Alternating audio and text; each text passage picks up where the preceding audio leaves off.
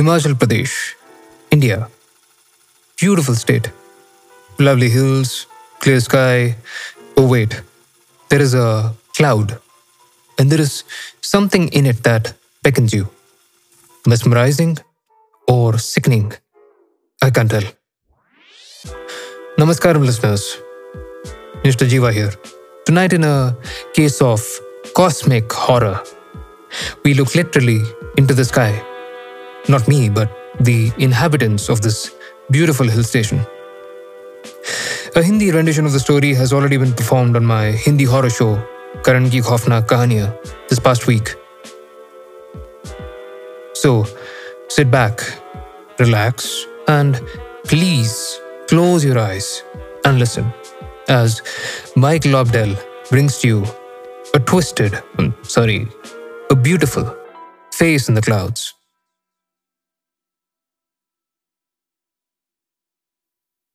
The Face in the Clouds by Max Lobdell. Our observatory received word about a meteorological anomaly in Himachal Pradesh, India. While our satellites didn't pick up anything out of the ordinary, the frequency and diversity of the reports suggested something was indeed amiss. Further, the crowdsourced pictures and videos of the area, all taken and sent by cellular phones, were all corrupted beyond recognition. Whatever it was these people were seeing, you had to be there to get a glimpse. As I was stationed on a military base in Afghanistan and about three hours away by jet, I was chosen to investigate. One quick flight to a local airport and a short helicopter ride later, I was on the ground at the site of the anomaly. The meteorological disturbance was gone. The sky was clear, and the late afternoon sun cast a warm orange glow on the orchards and farms at the foot of the mountains. That glow was the only warmth to be found. The locals, who'd seen the anomaly, were uncharacteristically quiet.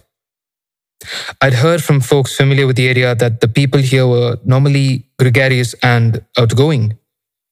These people were the opposite. They were taciturn and skittish. Moreover, they were unwilling to discuss what they'd seen that morning. They spoke about the incident as if it'd been a trauma. More often than not, their eyes teared up when my translator mentioned it. I did my best to glean any bits of information that I could, but my success rate was low. The most I was able to learn from came from a little girl who, in the course of recalling the incident, burst into tears as she mentioned a face in the clouds. She would give us no more information after that. The translator and I decided to call it a night and checked into our hotel. It was small but pleasant enough. The meal that was included was sumptuous, albeit a bit spicier than I'd been expecting. As we ate, it was hard not to notice the quietness of the dining room Despite all eight tables being filled with diners, few words were spoken. Many tears, however, were shed. It felt like a great tragedy had occurred, yet no one was willing to admit what exactly had happened. At my suggestion, the translator was able to eavesdrop on a few commonalities in the brief, quiet conversations going on around us. They all talked about having intense discomfort with having to wait for so long. There were nods of resignation and more tears. Still unable to put anything into a coherent, let alone meteorological context, we decided it would be best to retire to our room and try again the next day. Our sleep was taken from us in the early hours of this morning. It was still dark, but there was a buzz of activity in the streets. We left our room and went outside. We recognized people from dinner and from the businesses we'd stopped in the previous day. In the glow of the streetlights, I could see their faces were all wet with tears. They wept and moaned, and the translator, with some alarm in his voice, told me they were conducting a slow, disorganized countdown they had just reached 10 seconds. I stared at the translator for a moment, trying to put it all together, but there just wasn't enough. Nothing made sense. Then, as the first sliver of sunlight crested the mountains, the screaming started. Women, children, and men, in unison, shrieked with sorrow and pain and desperation and clasped their hands to their eyes. My panic, already growing in my chest, began to bloom as blood trickled down their screaming faces. As more sunlight filled the street, the intensity of the hideous wailing grew. When it reached a point when voices were beginning to give out and people were falling to their knees, a cloud passed in front of the sun. Every scream was silenced. Faces drenched with tears and blood began to smile. Hands were lowered to sides. Now it was I who shouted. Their eyes were destroyed. It looked as if they had burst. From what? I had no idea. The translator, who'd been looking at the sky, gasped. I started to turn my gaze in the direction he was looking, but he grabbed my hand with great force and pushed it down toward the ground, and the faces of the terribly disfigured people who still smiled with their faces turned skyward. Don't! He shouted. He inhaled a lungful of air and exclaimed, Now I know what they saw. The panic and concern in his voice was combined with something else. Something far more disturbing. It was ecstasy. Oh my, oh my God. He cried over and over and over, still holding my head in a vice grip to prevent me from looking up.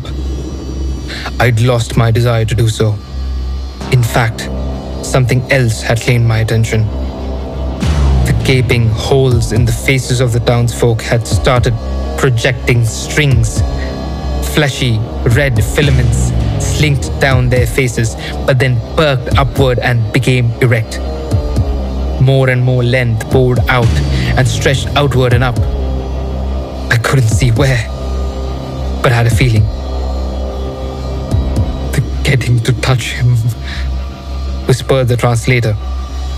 He's letting them inside.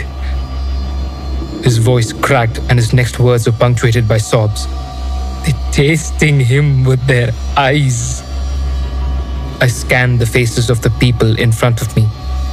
The smiles were rapturous, and the thin tendrils pulsed and quivered and gently pulled their heads forward.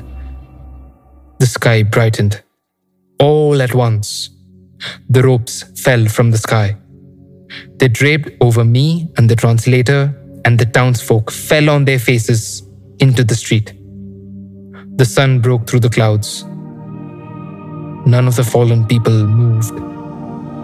The translator released my head, and I spun around and looked into the cloudless sky.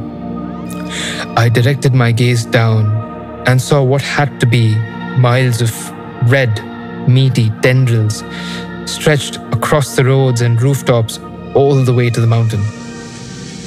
Finally, I looked at the translator.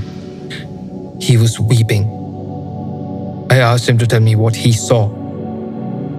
The face in the clouds. He told me. The face that lets eyes taste him. He wept for a minute without interruption before speaking up. There is so much more I wanted to see with my old eyes.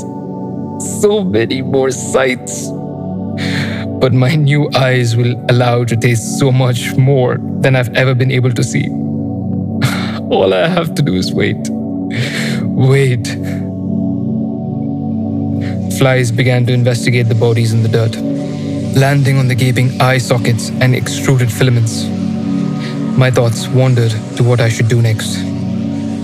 The translator sobbed next to me and began counting down from 85,000. The number of seconds until the next sunrise, I realized. More and more flies descended on the corpses and tasted the townsfolk with their feet. As the translator counted down with breathless anticipation, my fear grew into something monstrous and unexpected. Curiosity. Curiosity and desire.